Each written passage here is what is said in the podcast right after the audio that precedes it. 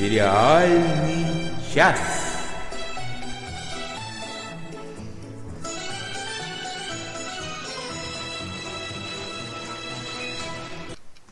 А, и всем здравствуйте, всем доброго вечера, я бы даже сказал. Сегодня мы выходим в эфир в нашего сериального часа в укороченном, но от этого не менее прекрасном составе. С вами сегодня Оля Бойко. Всем привет. Денис, вот я, конкретно я, Альшанов.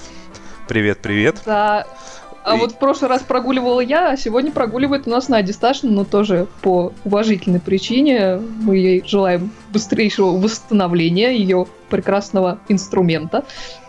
То есть Я голоса. Говорю о голосе. То есть голоса. Да-да-да. Вот. Хочу заметить, что Оля так до сих пор справку в деканата не занесла, но тем не менее мы ей верим.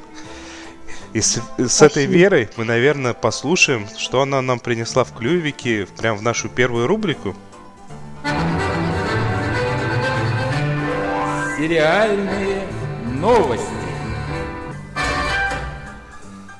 Да, на этой неделе случилось две новости, которые привлекли мое внимание и меня даже, я бы сказала, порадовали. А, начну немножко издалека, это уже не совсем новость. А, телеканал TNT американский собирается делать сериал по фильму 2013 года «Snowpiercer», то бишь «Сквозь снег» он назывался по-русски. Ура! это, между прочим, это, между прочим, да. изначально манга, очень хорошая манга, которая чуть ли даже ага. не лучше, чем фильм. И фильм обалденный. Ура! Да, да, да. Я напомню, что в фильме главные роли играли Крис Эванс и Тильда Суинтон прекрасная, а действие происходит там в мире, пережившем техногенную катастрофу, которая превратила Землю в заснеженную ледяную пустыню, и жизнь в этой пустыне сохранилась только в гигантском поезде, который безостановочно мчится по трансевразийской железной дороге, а общество, которое в нем обитает, оно такое очень расслоенное, классовая элита живет в достатке в первых вагонах, а в последних живут самые бедные люди в каких-то жутких условиях, там рабский труд, ну, в общем, практически концлагерь. Фильм, как, как сказал Денис, действительно отличный. Вот, так вот, по нему собираются сделать сериал, что само по себе уже интересно, а на этой неделе мой интерес к этому проекту сильно вырос, потому что было объявлено, что делать его будет команда, которая делала мой любимый сериал Orphan Black. То есть э, шоураннером э, Сноупирсера стал э, Грэм Мэнсон, который привел за собой и научного консультанта Орфан Блэка Касиму Хертер, и продюсера Маккензи Дональдсон, так что, кто знает, может и кто-нибудь из каста Orphan Black засветится хотя бы в эпизодах. В общем, будем ждать. Вроде как на этот год запланирован выход сериала, но пока как бы, каких-то подробностей больше нету. И, кстати, про гостевые роли, это уже вторая новость в сериале «Brooklyn Nine-Nine» появится в качестве приглашенной звезды прекрасная Джина Родригес, которая, я напомню, играет главную роль в сериале «Джейн the Virgin», а, девственница Джейн. Вот, а, пока не уточняется, кого она там сыграет, но ходят большие слухи, что сыграет она девушку Розы Диас. Так что я надеюсь, что слухи эти подтвердятся, и будет очень интересно посмотреть на Джину Родригес в этом сериале. Вот такие у меня новости. Прям все новости такие хорошие, такие хорошие, что я могу ну? отмазаться, что у меня не то, что нету новостей, а просто после них мне как-то ничего даже говорить не хочется, а просто предлагаю побежать дальше. Давай. Смотрели, смотрим, посмотрим. Да, на этой неделе мы много чего посмотрели, я так понимаю. Я вот посмотрела новинку с Жару а вышла пилотная серия сериала под названием Good Girls. По-русски он называется «Хорошие девчонки». Это такой сериал про трех домохозяек, которые под влиянием внешних факторов решаются на отчаянный шаг. Две из них там сестры, причем у одной четверо детей и муж, который мало того, что изменяет, так еще и семейные деньги пустил по ветру. А вторая и вовсе одна воспитывает ребенка, а тут еще и бывший хочет этого ребенка отобрать, мотивирует тем, что она его не может обеспечить. А а третья это их подруга, у которой там тоже плохая ситуация, у нее больная дочка, которой нужно дорогостоящее лечение, денег на которое, конечно же, нет. И вот эта троица сначала в шутку а, говорит о том, что для того, чтобы выйти из текущей ситуации, им неплохо бы кого-нибудь ограбить. Вот я чувствую, ты чувствуешь, Денис, у нас тема ограблений не оставляет нас э, в нашем подкасте. Ну, тут благородные девушки, так что тут нормально. Да, да, вот. А, то есть сначала они говорят об этом шутку, а потом, когда дела там совсем становятся хуже некуда, они, правда, идут и грабят супермаркет. Причем сначала кажется, что все хорошо, им это сошло с рук, они там такой, такую, в общем-то, нехилую сумму э, крадут. Но не тут-то было, оказывается что, оказывается, что этот магазин крышуют местные бандиты и отмывают через него деньги, а украденные деньги собственно, как раз этим бандитам и принадлежат. Причем это выясняется в тот момент, когда часть денег героини уже успели потратить, естественно, а бандиты, понятное дело, хотят денежки назад и ставят их на счетчик. Вот. Причем это даже я бы сказала, не единственная главная боль, но это уже совсем спойлер будет. А, вот такой сериал, вышла одна серия, очень симпатичный такой пилот, но самое главное, ради чего стоит этот сериал смотреть, это каст, потому что в главных ролях там, во-первых, роскошная Кристина Хендрикс, которую мы все знаем по сериалу Mad Men, а, потрясающая Ретта, которую мы видели в сериале Parks and Recreation, то бишь парки и зоны отдыха. А сестру героини Кристины Хендрикс играет Мэй Уитман, которая тоже много где играла, но я ее в первую очередь знаю по озвучке сериала э, «Легенда об Энге». Она там озвучивала Катару, одного из главных персонажей. Короче, трио совершенно феерическое. Я обязательно буду смотреть дальше, уже предвкушаю, что будет очень здорово и весело. И, в общем-то, вам вам рекомендую. Нет, э, негритяночка знакома Оливия Спенсер. Нет, это не, не Оливия Спенсер, это Ретта. Это Владимир Ивкин нам пишет в чате. Вот это, это Ретта. Ну, вот такой сериал. При таком количестве сериалов про всякие хитрые ограбления и нехитрые ограбления, я не оставляю свою надежду, что когда-нибудь начнут снимать э, сериальчик по моей любимой стальной крысе. Но между тем, между что тем... Возможно. А, между тем, я начал смотреть кое-что...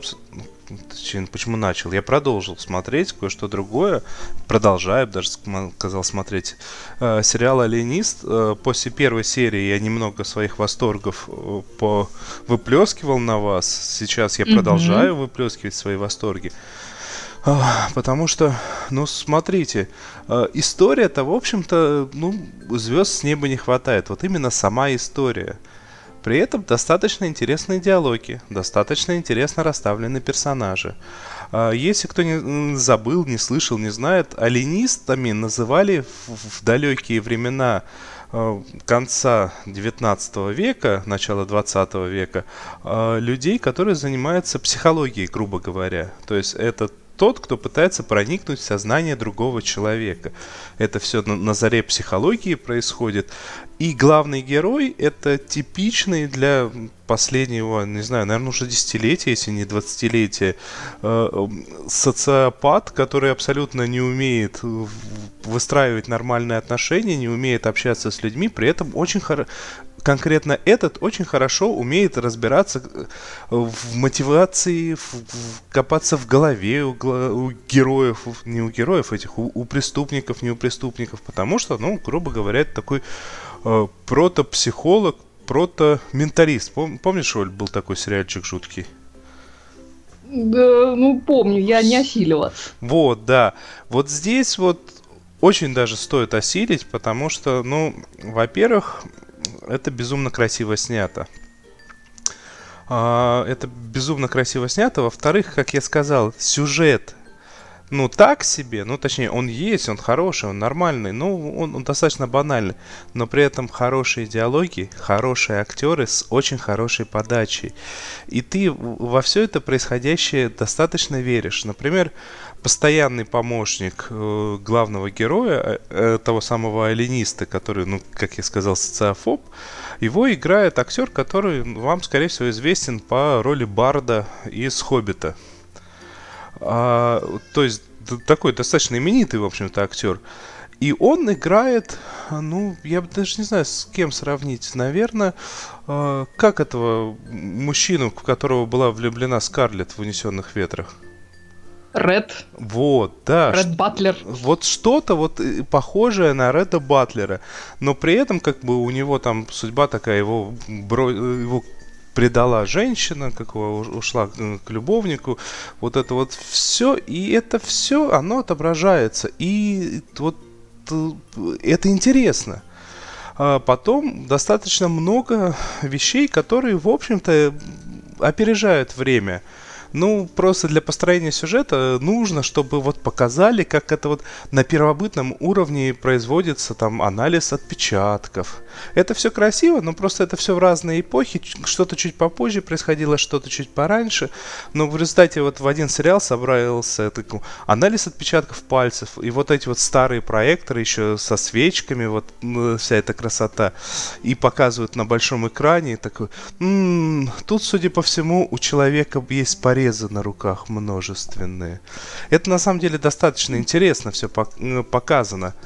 А, или, например, а, одна из героинь, которая, грубо говоря, участвует в расследовании, она Жень, девушка такая, как бы опережающая в свою, свою эпоху поведенчески. Но не настолько, вот как это в последнее время заведено, достаточно пошло опережает, как, например, в этом, в последних «Пиратах Карибского моря». Э, я женщина, поэтому mm. я самая умная.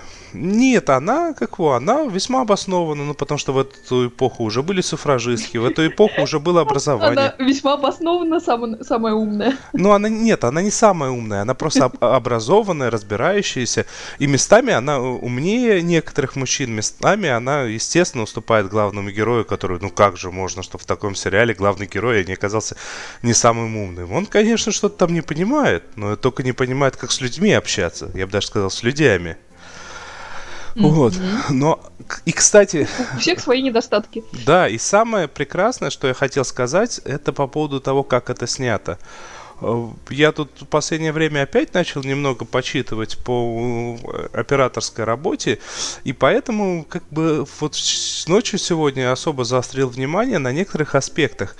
А, во-первых, э, большинство кадров построено по принципу золотого сечения – Используются четверти, используются спирали. Нету ни одного ни, ни одного плана, который э, не проработан, не отработан. Нету одного плана, который своим окружением не будет показывать, на что нужно заострить внимание. Но один момент, вот я как человек достаточно сильно увлекающийся, я прям вот, мне настолько понравилось, что я вам сейчас расскажу, но абсолютно без спойлеров. Есть э, такая вещь в операторской работе, называется принцип восьмерки – что это означает? Если разговаривают два персонажа, а, и они их э, показывают крупными планами по очереди, то, соответственно, если первый персонаж смотрит слева направо, то второй персонаж, который с ним общается, всегда должен смотреть справа налево. Таким образом, мы понимаем, ну, зритель понимает, что эти персонажи общаются друг с другом. В идеале, естественно, чтобы как, они были разнесены в разные части кадра, когда переходы происходят, но это не обязательно, там есть аспекты. И тут происходит разговор в баре когда два перс... первый персонаж подсаживается ко второму, начинает задавать ему вопросы, смотрит слева направо. Второй персонаж, нехотя ему отвечая, э, читая газету, смотрит слева направо. Казалось бы, все сломано. И тут, после двух таких ответов, когда человек не хочет отвечать, он складывает газету, поворачивается и начинает диалог, который он хочет вести. И в этот момент начинает работать правило восьмерки. И вот это вот на самом деле, вот как бы большинство из наших слушателей, большинство из зрителей не обращает внимания на такие вещи, но это дает нам всем, как зрителям, дополнительное э, осознание, осознавание того, что происходит на экране. То есть понятно, он от него... Э, второй персонаж от первого отбрехивался, не хотел разговаривать, но тут что-то его зацепило, и он включился в разговор. И вот так, так же прекрасно снят на самом деле весь сериал. А, при этом, еще раз, история простая, но, но в детективах, по-моему, всегда простая история. А это классический детектив, и мне очень нравится, я вам всем настоятельно советую, и на этом мне больше сказать нечего. Да, смотри, может, э, может даже я вернусь к просмотру, а то я как-то после двух серий его пока от, отставила. Вот, но после такого вкусного рассказа, может, и вернусь. Слушай, я, я вот. тоже на самом деле порциями к нему возвращаюсь. То есть я не то, что бегу-бегу его смотреть, потому что, ну не знаю, что-то не притягивает внимание, то, что вот нужно обязательно прийти, как вышла серия, сразу посмотреть. Но интересно, интересно, что произойдет дальше. Mm-hmm. Да, ну раз уж мы про детективы... А нет, сначала у нас тут в чате Эльвира Попова спросила в свете моей новости про Brooklyn Nine-Nine э, где же можно найти новую серию. Новая серия выйдет 18 марта. Так что не пропустите. Вот. Но возвращаясь к детективам, на прошлой неделе начался показ второго сезона сериала, про который я когда-то рассказывала уже. Это британский детективный сериал, называется он «Марчелло». А, делает этот сериал Ханс Розенфельд, он же создатель шведско-датского сериала «Мост». Так что любители «Моста» обратите внимание. А, первый, сериал, первый сезон этого сериала, то есть сериал «Марчелло», вышел еще в 2016 году, так что был почти двухлетний перерыв между сезонами.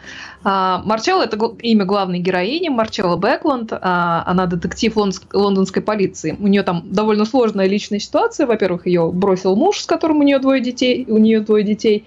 А, на этой почве у нее там случился серьезный нервный срыв, так что ей пришлось даже на время оставить работу. Ну, в начале первого сезона она как раз на эту работу возвращается, чтобы раскрыть убийство, которое было связано с ее старым расследованием. Вот. А во-вторых, у Марчеллы есть серьезная проблема. У нее происходят провалы в памяти. Причем известно, что во время этих эпизодов у нее с ней случаются вспышки агрессии. Вот, а, там, в принципе, объясняется, почему эти провалы с ней э, происходят. Вот, но в общем, в первом сезоне, в какой-то момент расследования, Марчелла начинает подозревать, что она как-то замешана в убийстве, которое она расследует, но при этом из-за провалов памяти она ничего не помнит, так что по ходу расследования она на всякий случай заметает следы. Вот. Не буду вам спойлерить, чем заканчивается расследование первого сезона и какое отношение она там в итоге имеет э, к преступлению. Скажу только, что второй сезон, в котором вышло вот на данный момент две серии, он посвящен совершенно другому расследованию. А, довольно мрачному, потому что речь идет там о маньяке-педофиле.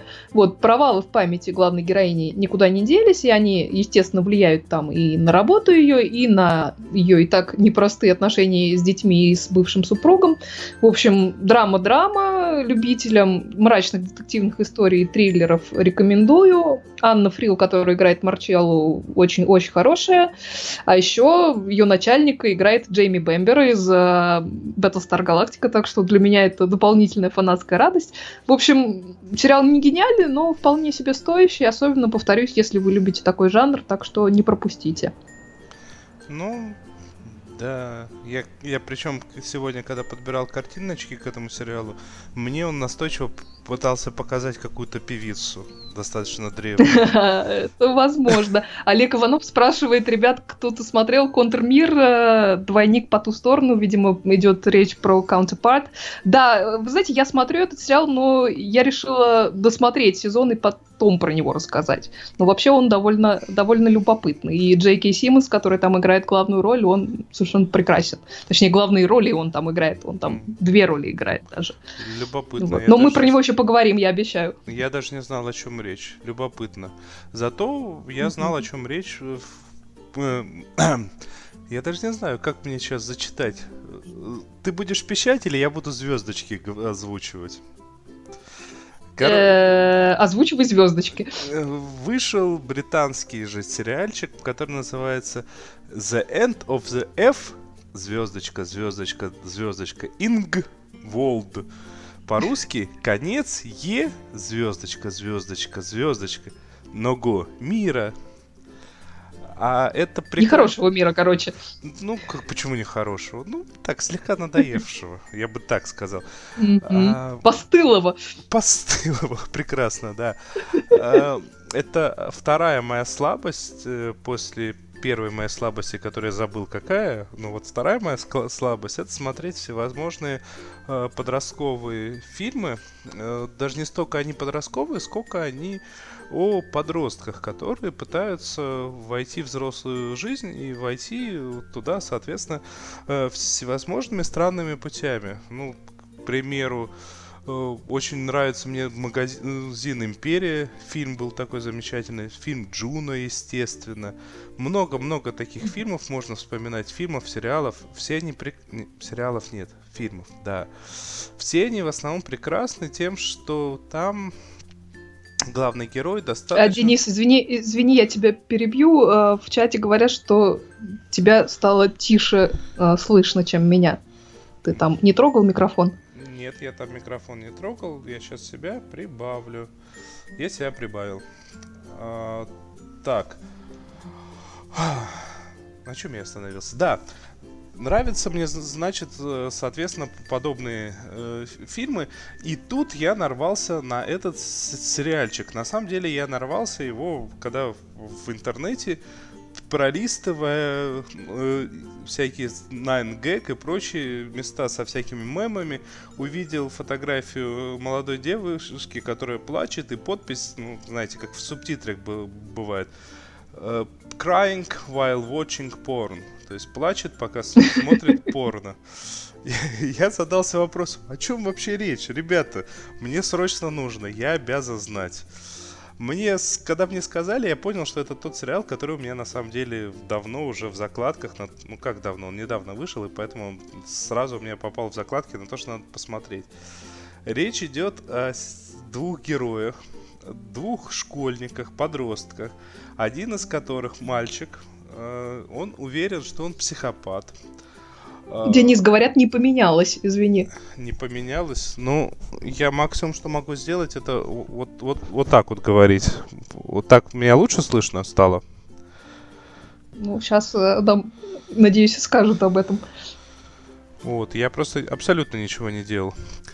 А, э, на чем я остановился? Да, он это, он абсолютно уверен, что он психопат, и э, так как он психопат, он полностью лишен чувств, и в какой-то момент, это вот прям в первых же кадрах э, в первой серии, э, он решил проверить, может ли он испытывать хоть что-нибудь, и опустил руку в кипящее масло. Соответственно, у него такая э, замечательная рука, обгоревшая. А девушка, его напарница внезапная, она просто немного запутавшаяся. Она вся такая, недавно перешедшая в школу, где этот парень учится. Она решила с ним познакомиться, потому что он особнячком, и такой, и предложила достаточно сразу, внезапно ему отправиться на поиски ее отца. Типа, я должна поговорить со своим отцом. А, напоследок еще одну цитату из первой серии, когда они все-таки стартанули искать отца. Э, Что же, э, это все произносит парень, герой. Что ж, я не знаю, когда я ее убью, но я ударил по лицу своего отца и украл машину. Посмотрим, куда это нас приведет. Вот Хорошее начало хорошей истории. Хорошее начало хорошей истории, да, и тут комментариев вот много, они са... а, оно еще построено так, то что как бы одни и те же события иногда немного повторяются, и вначале как у- дают авторский текст от него, а потом дают авторский текст от нее. И это все вот закадрово, это вот все, что они по этому поводу думают. И как бы это достаточно внезапно, это все достаточно неожиданно, и их реакции достаточно нестандартные. И вот тут, тут причем еще они сталкиваются с тем, что мир больной. То есть в какой-то момент становится понятно, что этот мальчик, который э, пытался, ну, после смерти матери, который пытался э, найти себя, найти осознание этого мира, найти, как все устроено через того, что убивал животных в лесу. А, вот этот мальчик, он может быть и не самый больной в этом мире. Может окружающий мир больной, а подростки это как раз таки нормально. А может и подростки больные. Вот тут сложно сказать. Ой, на мой взгляд, у этого сериала всего одна проблема. 8 серий по 20 минут. Это Очень как- короткий. это очень мало. Это очень мало. Его продлили. Я, если честно, э, на этой неделе мог его досмотреть до конца. Я посмотрел 4 серии. Я ударил себя по рукам, сказал, ну это сериал, его можно смотреть медленно. Был бы это фильм, его бы надо было за один раз. Но это сериал, давай я растяну себе удовольствие, потому что оно того стоит. Потому что ну, актеры бесподобные, и мальчик, и девочка. А, это все на уровне того самого Джуно, где Эллен Пейдж была... Эллен Пейдж ведь там, да? Нет, не Эллен Да, да, да. А, Эллен Пейдж, да. Эллен Пейдж. Да, Эллен Пейдж была бесподобно прекрасная. Здесь, ну, может, девочка чуть-чуть похуже, как актриса, но ты тоже ей веришь. И да, вот если вам что-то из этого кажется противным и мерзким из того, что я написал, не забывайте, что это немного смешно. Я не скажу, что это комедия. Нет, это неправда будет. Но это подано настолько легко, несмотря на то, что там есть и кровь, там есть и некоторые такие достаточно неприятные сексуальные аспекты но это подано настолько легко и естественно, это про жизнь, что как бы смотреть, ну вот на мой взгляд, более чем просто стоит. И я, наверное, замолкаю, потому что, мне кажется, я о нем могу еще минут 40 раскольствовать. Ну, тоже неплохо. Ты знаешь, Денис, я видела трейлер этого сериала, мне он показался очень любопытным, просто как-то вот последние пару недель мне было немножко не до того, поэтому я к нему еще не приступила, но я думаю, что я тебя нагоню, и мы можем вместе про него поговорить. Ну, как тебе я такая думаю, идея? Я думаю, вполне стоит, потому что я сомневаюсь, что э, Надя, особенно после столь подробного э, рассказа, решит это смотреть, скажет, опять свои ужастики смотрите, и назовет это все комиксами, естественно. Да, раскритикует нас. Что же делать? Должен же нас кто-то критиковать, в конце концов. Ладно, давай побежим к тому, что мы досмотрели. Тем более там давай. кое-что Надя с поклонами. Досмотрели. Ух. Да, я досмотрела два сериала. Один из них любимый сериал прошлого года Нади Сташиной, сериал «Вавилон Берлин». И я обещала подробно про него не говорить без нее, так что мы оставим большое обсуждение на следующий раз, я думаю, когда Надя снова в строю будет. А, скажу только, что ну так, для затавки, что мое впечатление от этого сериала отличается от Надиного, но как минимум в одном я с ней согласна практически на 100%. В этом сериале прекрасные актеры, ну, почти все, и смотреть на то, как они играют, одно удовольствие. Вот, плюс дополнительный балл им за то, что на роль русских они взяли русскоговорящих актеров, а не так, как это обычно бывает э, в западных сериалах, это им считается.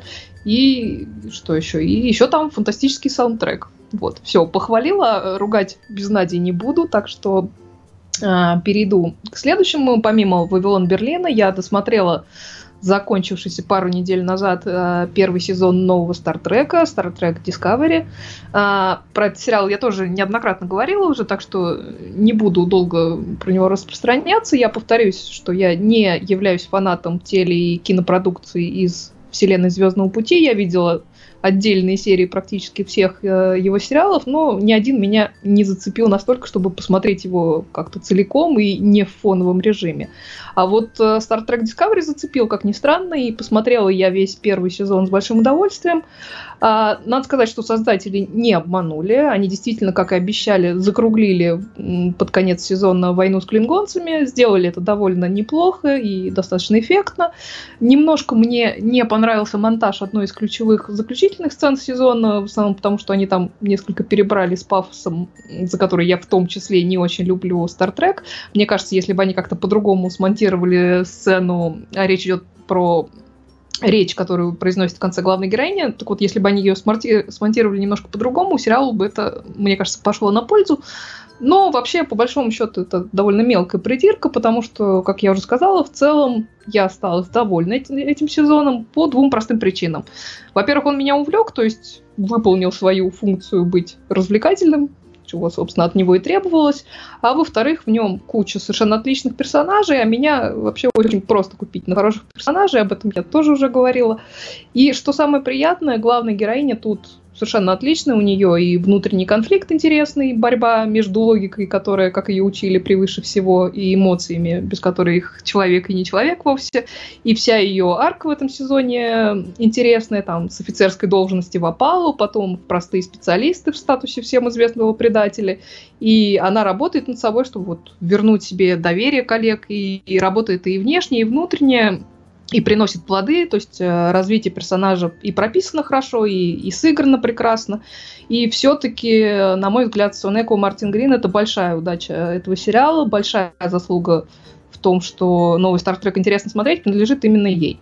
И как минимум ради нее я очень жду следующий сезон, тем более, что концовкой первого сезона они там перекинули очередной мостик, чтобы связать Discovery с э, оригинальным Стартреком.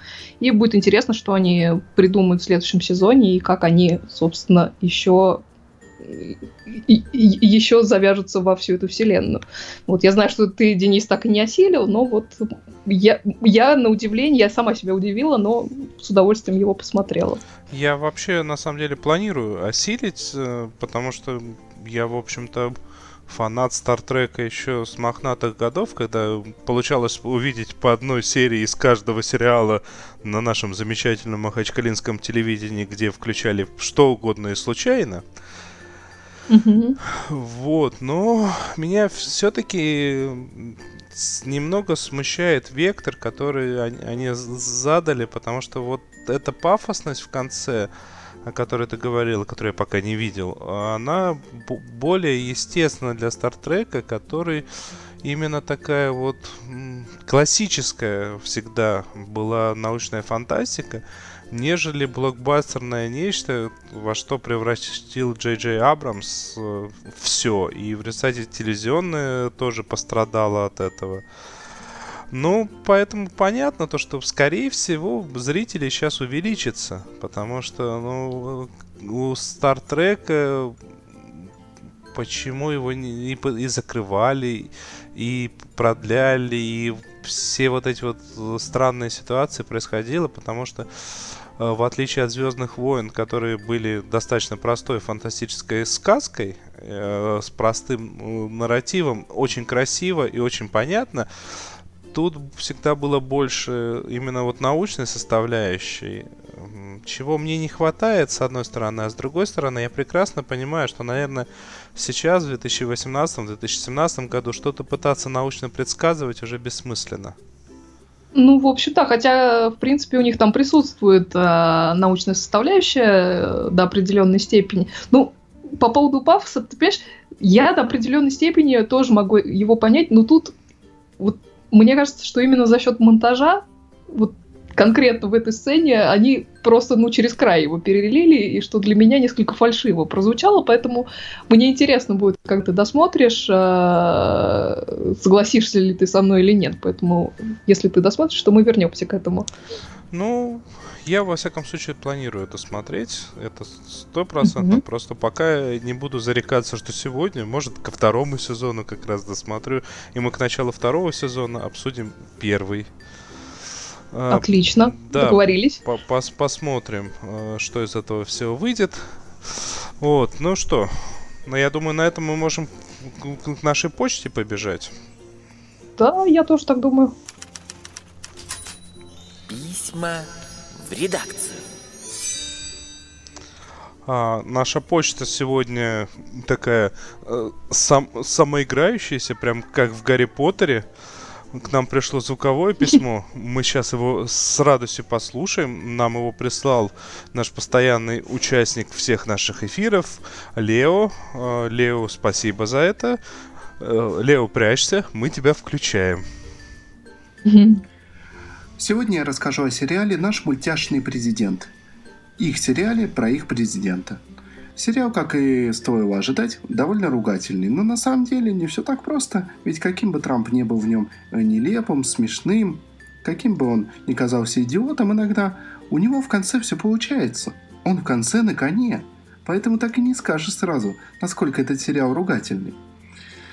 Шуток, э, которые понятны только людям, которые живут в США или периодически там бывают, на самом деле в этом сериале совсем немного, и их количество вам абсолютно не будет мешать э, смотреть данное произведение мультяшного искусства. В общем, конечно, ко второй серии ты уже начинаешь понимать, какие это шутки, и уже две из трех из них совершенно не таят для тебя в себе какой-то новизны, но сериал короткий, серии по полчаса, и он, в общем, на многое не претендует, и вполне смотрибельный. Он смешной, и одного этого уже, на мой взгляд, вполне достаточно. А еще могу отметить, хоть и не вполне серьезно, то, что там офигенная песня звучит в конце. Вот она у меня в голове играет даже прямо сейчас. И как последние три дня я не могу от нее избавиться. Чего и вам желаю. Ну а если расширить несколько тему мультиков, на мой взгляд, э, никому это мнение, конечно, не навязываю, мультики это все-таки что-то ненапряжное. Это отдохнуть мозгом. Я понимаю, что бывает иначе, что куча других примеров, но вот как-то лично для меня это именно так. Последнее время мультики популярны, но найти действительно не напряжный и действительно при этом качественный и не дурацкий не так-то и просто, как кажется. В данном случае, мне кажется, что мне это вполне удалось. Советую вам посмотреть сериал «Наш мультяшный президент» и слишком не задумываться над тем, почему в одной стране вот уже 70 лет нет одного лидера, и представить его в ироническом свете совершенно невозможно, не затронув скрепы и чего-то там еще. А в другой существующий лидер вполне может быть беззлобно осмеян. Я советую вам слишком над этим не задумываться, потому что тогда вам станет не столько весело, сколько грустно. Чего мне бы не совсем хотелось. Зато мне хотелось бы, чтобы вы посмотрели сериал «Наш мультяшный президент», какие бы вы убеждения не разделяли, и сделали о нем собственные выводы. Это Женя Веселкова опять забыла нам разгромный пост про сотню. Ну, Жень, давай к следующему разу, что ли. А то как-то непорядок, все обещаешь.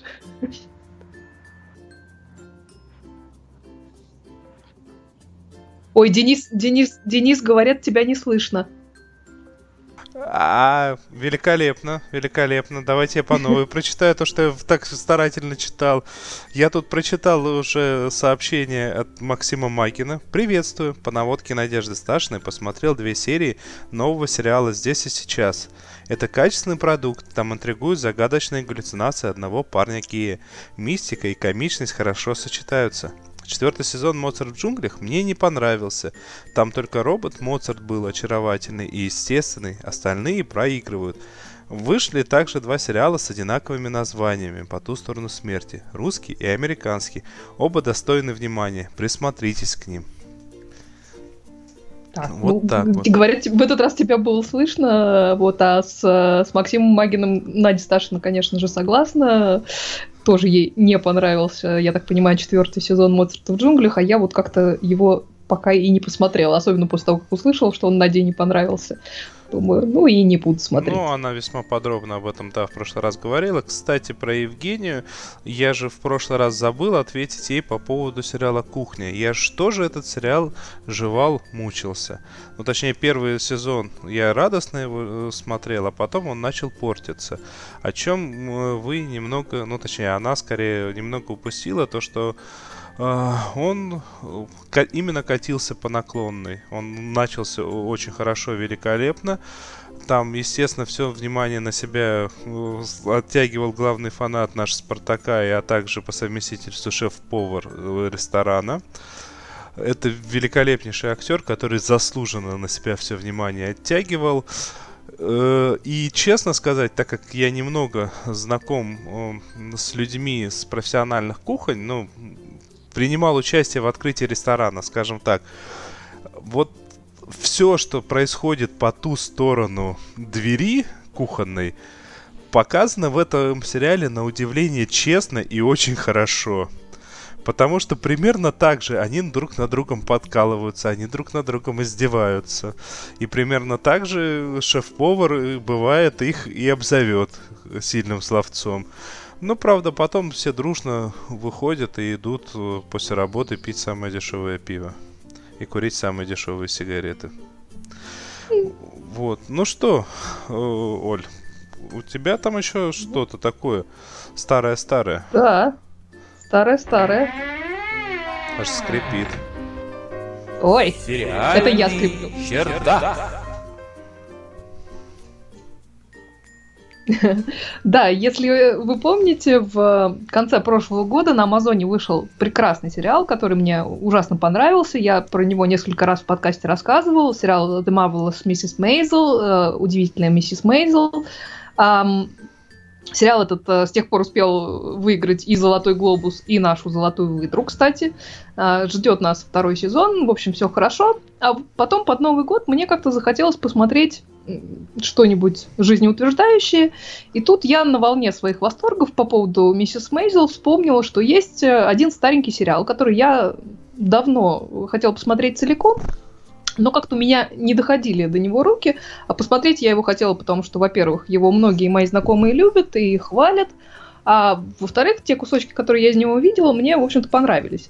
Вот, и если вы сейчас пытаетесь понять вообще, при чем тут миссис Мейзел, то все просто. У этих двух сериалов один и тот же исполнительный продюсер и шоураннер. А, это Эми Шерман Паладина. Вот. А старый сериал, о котором речь, это, конечно же, Гилмор Girls, девочки Гилмор. И учитывая, что сериал выходил с 2000 по 2007 год, я сегодня выступаю в роли чердачного жирафа. Мы не просто чер... на чердаке, но еще и в качестве жирафа, потому что вот я только что посмотрела, но это случай, когда лучше поздно, чем никогда, да, Денис?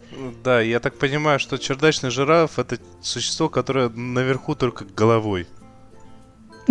Видимо, так, да. Вот. Да, так вот, про что же сериал Gilmore Girls? Это сериал про маму и дочку. А, обеих их зовут а, Лорелай Гилмор, но, чтобы не путаться, дочку называют а, Рори. Живут они в небольшом городке под названием Старс Холл, это вымышленный городок в штате Коннектикут.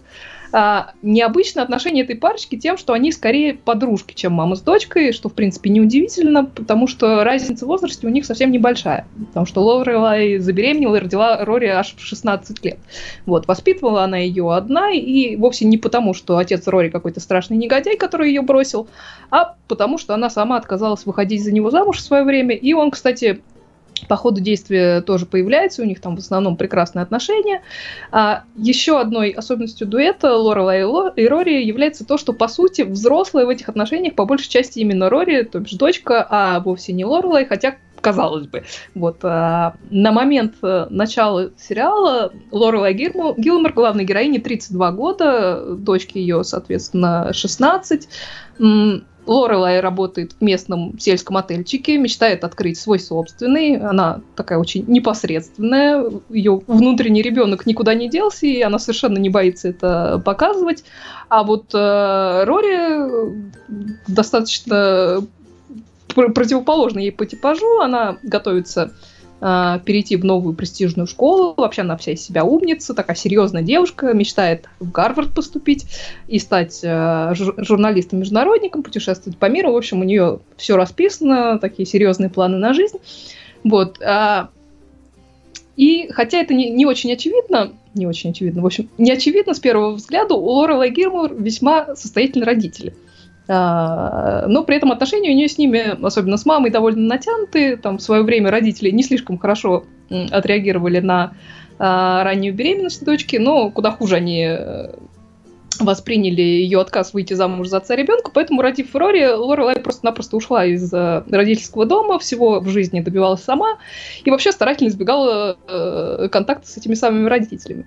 Но тут, э, поскольку на новую школу Рори ей нужна была довольно крупная сумма, ей приходится занимать эти деньги у родителей, и те ставят единственное условие, чтобы каждую пятницу Лорела и Рори приходили к ним на ужин, и при этом никакие отговорки не принимаются, хоть умри, но на ужин приди. Такой своего рода, эмоциональный шантаж, и он выливается в одни из прекраснейших моментов в сериале, потому что семейный ужин Гилморов это, это совершеннейшее нечто, учитывая, что у каждого члена семьи особый неповторимый юмор и взгляд на жизнь. А, идеологии ситуации, которые происходят во время этих визитов, они совершенно прекрасны. Фоном там еще происходит отдельный гэг, потому что собственно, вот та самая мама Лорелай Эмили Гилмор, она такая известная гроза горничных, она вечно чем-то недовольна, все время к ним придирается, поэтому горничные в их доме меняются чуть ли не каждую неделю. То есть там каждый раз, когда показывают э, когда показывают ужин, там новая горничная, и, и каждая из этих горничных совершенно в полном ужасе от, э, от Эмили. А Валентина Игуменова просит меня повторить название сериала. Сериал называется Gilmore Girls, девочки Гилмор. Да, так вот, э, возвращаясь к диалогам, прекрасны они не только во время ужинов у Гилморов, они там, в принципе, прекрасны. Сериал этот вообще отличается остроумными и очень быстрыми по темпу диалогами. Эм, который проникает вообще во все жизни, э, во все сферы жизни героинь. Вот, сфер этих очень много. Я, как уже сказала, живут они в небольшом городке, в котором то ли 9, то ли 10 тысяч, тысяч жителей, там всего там какая-то пара ресторанов и баров, куча маленьких магазинчиков, школа, школа танцев, видеосалон. И населен этот город весьма колоритными персонажами, с которыми постоянно общаются главные героини. Большую часть э, времени они проводят в кафе у Люка, его владелец, собственно, тот самый Люк, он такой большой ворчун, вечно критикует Лорела и Рори за нездоровую еду, которую они там постоянно едят, и за просто бесконечные литры кофе, которые они выпивают. Это прям любимая, э, любимая тема. Потому что пьют они действительно постоянно кофе. Вот а, Лорела и Рори очень любят его подразнить в ответ, но в целом, конечно же, они друзья. У Люка там, несмотря на мрачный экстерьер, понятное дело, золотое сердце и золотые руки, поэтому он там частенько, частенько помогает им со всякими домашними делами. Вот, ну, плюс там еще отдельная тема, сойдутся ли они, они не сойдутся такая романтический подтекст. В общем, совершенно замечательно. Вот, за городские гэги в сериале отвечает персонаж по имени Кёрк, такой инфантильный чувак, который живет со своей мамой, работает на куче разных работ, причем все их он выполняет довольно сомнительно, но все равно он такой в стиле «наш пострел везде поспел». Вот. Вообще в этом городке довольно дружная комьюнити, они постоянно что-то организовывают, какие-то невообразимые праздники, фестивали, то они там снеговиков лепят всем, всем миром, то живые картины изображают, то лабиринты из соломы делают, то вяжут, то пляшут. Ну, в общем, постоянно в этом городе что-то происходит, и, естественно, наши героини там во всем этом участвуют активно. Вот. А гостиница, где Лорелай работает управляющей, это вообще отдельная песня. Там же работает э, фееричный консьерж Мишель, который вечно чем-то недоволен, такой все время ругается, у него замечательный акцент. Вот, довольно смешной персонаж, такой э, за комическую составляющую отвечает. Вот. А шеф-поваром в, этой, в этом отеле работает лучшая подруга Лорелай, с которой они как раз хотят открыть свой отельчик. Это шикарный тоже персонаж. Она такой очень крутой повар, но при этом удивительно неуклюжая, поэтому у нее периодически в руках все горит, причем в прямом смысле. Вот, играет ее, кстати, Мелисса Маккарти, э, до, многим, что известная. Вообще, надо сказать, что в этом сериале, помимо Мелиссы Маккарти, куча довольно известных актеров засветилась, причем до того, как они стали очень известными. То есть взять хотя бы бойфрендов э, Рори, там у нее за 7 сезонов три таких основных бойфренда, и все как на подбор. Э, первый был Джаред Подалеки, известный по бесконечному сериалу Supernatural, э, сверхъестественно он называется, Денис? Да, сверхъестественно. По-русски. Ага. Потом Майло Вентимилья, который, которого мы знаем по сериалу This Is Us, это мы. И Мэтт Зукри, естественно, по сериалу The Good Wife, э, Хорошая жена. Сейчас, по-моему, он в сериале The Resident, Резидент, про который Катя Погодина нам рассказывала. Ну, вот. А... Я вот на самом деле смотрю, смотрю на фотографии, долго пытался понять э, главную героиню, откуда же я ее знаю, а потом вспомнил. Это же из плохого Санты. Ну, конечно, была. это да, Лорен Грэм. Да, да. Вот, а кто еще? Заклятую школьную подругу Рори играет, например, Лиза Вайль, которая Бонни из «Как избежать наказания за убийство». Да и саму вообще Рори играет Алексис Бледел, которая не дали, как в прошлом году, получила Эмми за гостевую роль в рассказе служанки. Так что выхватывать вот такие какие-то знакомые лица в этом сериале это отдельное удовольствие. Вообще, на самом деле, про него можно долго говорить. Все-таки в нем семь длинных сезонов, э, за которые Э, Рори успевает и школу закончить, и в колледж поступить, и, его тоже закончить, то бишь там много воды утекает. Но а, что бы мне хотелось еще отметить в этом сериале, что мне особенно понравилось, ну, помимо искрометного юмора и диалогов, и вообще прекрасно показанных каких-то там семейных, дружеских, романтических отношений в совершенно разных конфигурациях. Во-первых, в этом сериале очень много еды. Они там постоянно что-то готовят, подают, едят, еще периодически и говорят просто про еду. И это совершенно замечательно. Причем едят они там не какие-то постоянно только скучные салаты. Нет, они едят вообще все подряд. И там и гамбургер какие-то, и пироги, и мороженое. И, ну, в общем, постоянно вот что-то они жуют. А, а вот эта, собственно, шеф-повар, она тоже все время там что-то невообразимое готовит. И, конечно, я не знаю, может, это у меня какой-то пунктик, но я очень люблю когда в фильмах или в сериалах показывают красивую еду. А, вот. А во-вторых, э, это сериал это просто какой-то кладезь отсылок к разнообразным культурным источникам, и кино, и книгам, и телевидению. То есть там Лорел и Рори, они постоянно устраивают какие-то совместные просмотры каких-нибудь фильмов, очень часто классики. И, ну, в общем, для меня это, конечно, отдельная приятная тема, потому что я э, классические фильмы очень люблю. Что еще? А, ну, если вот у вас сейчас сложилось впечатление, что это сериал исключительно, как говорит Надя Сташина, для девочек, то я спешу вас уверить, что это совершенно не так. Тут вообще куча интересных персонажей, и женщин, и мужчин, и мне кажется, каждый найдет кого-то по душе. Вот, сериал этот прекрасно подойдет для семейного, например, просмотра. Он вообще ужасно уютный. Его при этом совершенно не обязательно смотреть залпом, можно вполне себе смаковать, принимать так серию-другую в качестве антидепрессанта периодически. Хватит э, вполне надолго, поскольку там 7 сезонов, они по 23 или по 24 серии, ну то есть длинные сезоны классические. Вот. И, кстати, в конце 2016 года вышло продолжение сериала в виде четырехсерийного мини-сериала. Назывался он Gilmore Girls A Year in the Life, э, то бишь э, девочки Гилмор годы из жизни. О событиях через 10 лет после окончания оригинала. Он несколько специфический, у меня несколько смешанные ощущения оставил. Там много действительно удачных моментов, но куча и не очень удачных тоже, но в целом посмотреть как минимум любителям оригинала, пожалуй, стоит. Так что не знаю, если вы вдруг, как и я, жирафы и не видели сериал Gilmore Girls, э, девочки Гилмор, то я вам настоятельно его рекомендую. Прекрасный сериал антидепрессант. Вот так. Вот, а между тем у нас в чате э, прям как чуйка у людей включилась. И они как будто знают, о чем у нас пойдет речь дальше. Потому что у нас дальше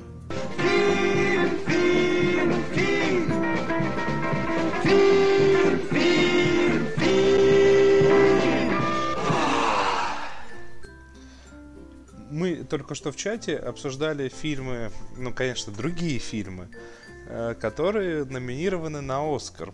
А, к сожалению, не все фильмы, которые номинированы на Оскар, у нас показывали, и или покажут до Оскара, то есть до 5 числа. Uh, многие фильмы начнут показывать вообще. Даже у нас тоже мае. нет. Да, да, да, по многим странам так. Uh, та же самая Леди Бёрд, которую я очень, если честно, жду, она, по-моему, у нас в мае пойдет. И я. Да. Единствен... А, у нас, а у нас где-то в середине марта, по-моему. А, а по-моему, у нас или в апреле. Ну, короче, не скоро, к сожалению. А, но Другой фильм, который я на самом деле очень хотел посмотреть и, к сожалению, не попал в кинотеатре, вот он буквально вчера-сегодня появился в местах публичного безвозмездного просмотра. Это фильм «Горе творец», как наши перевели переводчики, а в оригинале «The Disaster Artist». То есть артист неудач, я бы так бы сказал это если вы сидите в интернете чуть больше, чем я, нет, чуть меньше, хотя бы чуть меньше, чем я, то вы хотя бы раз в своей жизни слышали и видели кусочек из одного замечательнейшего фильма, а, который называется «Комната», и в например, кусочек такой «What a story, Mark!» И либо... Ну, я не могу это передать, никто не может это передать. Ну, кроме вот актера, который снялся в фильме «Горе творец». А, о чем Денис речь? Э, тебя просит поближе к микрофону. Окей. А, о чем речь? О, некоторое количество лет тому назад э, был снят фильм, который внезапно забрал себе звание худшего фильма всех времен и народов.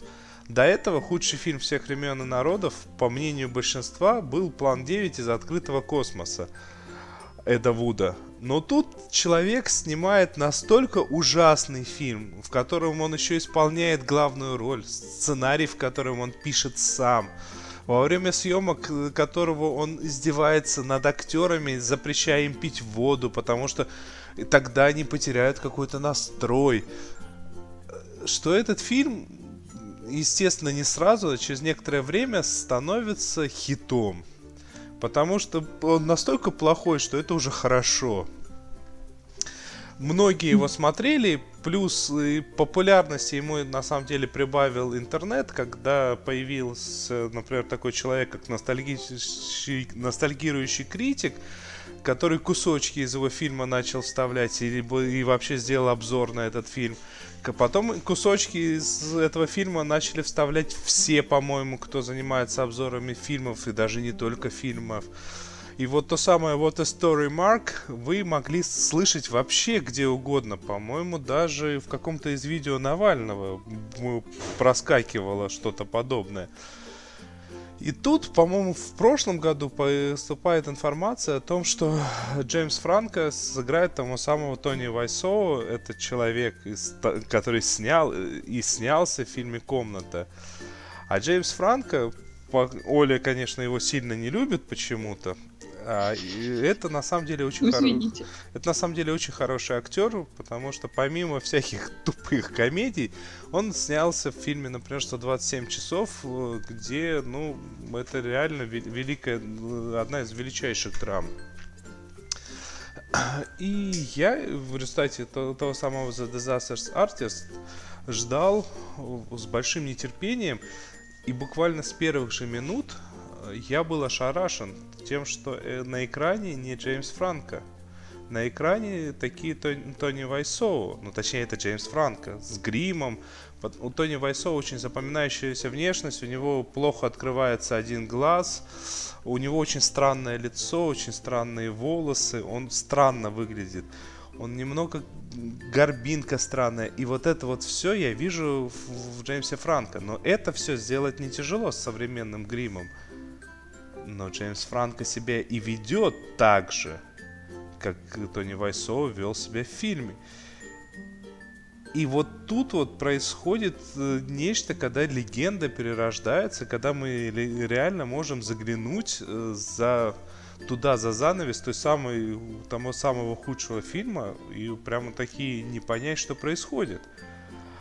И самое любопытное то, что э, в первых секунд э, нам очень хорошо дают понять то, что это все о реальности. Потому что в, в начале, в, перед самим фильмом, перед всей историей, э, мы нам показывают э, интервью у достаточно хороших режиссеров так-то.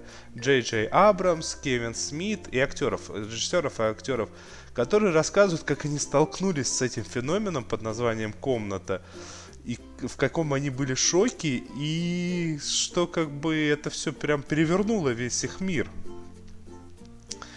А, я не знаю. Единственное, что его выдвинули на Оскар за лучший адаптированный сценарий. Я уверен, что он не возьмет. А вот как раз таки Джеймса Франка Джеймса Франка выдвигать таки стоило э, за, за, за эту роль. Конечно, тоже не взял бы, но оно того вот реально более чем просто стоило. Ну, видишь, какая конкуренция. Нет, в этом году на не сам... пробьешься. В этом году на самом деле очень хорошая конкуренция, кроме главной мужской роли, потому что там достаточно все печально. Главная женская роль там, конечно, мне кажется, Марго Робби с Макдорман, Макдорналд, да, исполнительницу в трех билбордах зовут. Фрэнсис Макдорналд, да. Да, вот они, естественно, поборются, на мой взгляд, потому что и Тони была бесподобная, пока нет, нету Нади Сташиной, на что уж я не понимаю этих их, этого их фигурного катания. Но Тоня просто, ну, бесподобно. Марго Робби сыграла такую шикарную гопницу. А, и в роли второго плана там есть где пободаться. А вот главные мужские роли, ну, что-то как-то все печально. Ну, год такой, не мужской. Смиримся ну, с да. этим. Или уже десятилетие, не знаю. Ну, посмотрим, посмотрим, кто возьмет, будет интересно. Ну да, в в этом году на самом деле очень много фильмов э, оскаровских, которые вот реально стоит посмотреть. И мультиков таких же, потому что тот же самый этот Коко, ты не смотрела? Не, а, пока не видела. Вот, но он, он прекрасный, он, он трогательный, но я понимаю, что это Pixar, но Pixar тоже иногда немного промахивается, а тут прям трогательно, мило, добро. Очень-очень стоит. Ну что, на этой позитивной ноте Ну, в общем, да, пора и честь знать. пора подбивать бабки, скажем так. А, с вами были кто? А кто с ними был? С ними Денис был Альшанов. и Оля Бойко. А вместе Да. это все, если еще прибавить Надю Сташину, подкаст «Реальный час». Ищите нас в интернете, в фейсбуках и на сайте tv-hour.ru. Да и вообще, просто... Да, спасибо поиск. всем, кто слушал, кто послушает. Вот, и, и услышимся на следующей неделе. Пока и ура! Я- Ура, всем пока!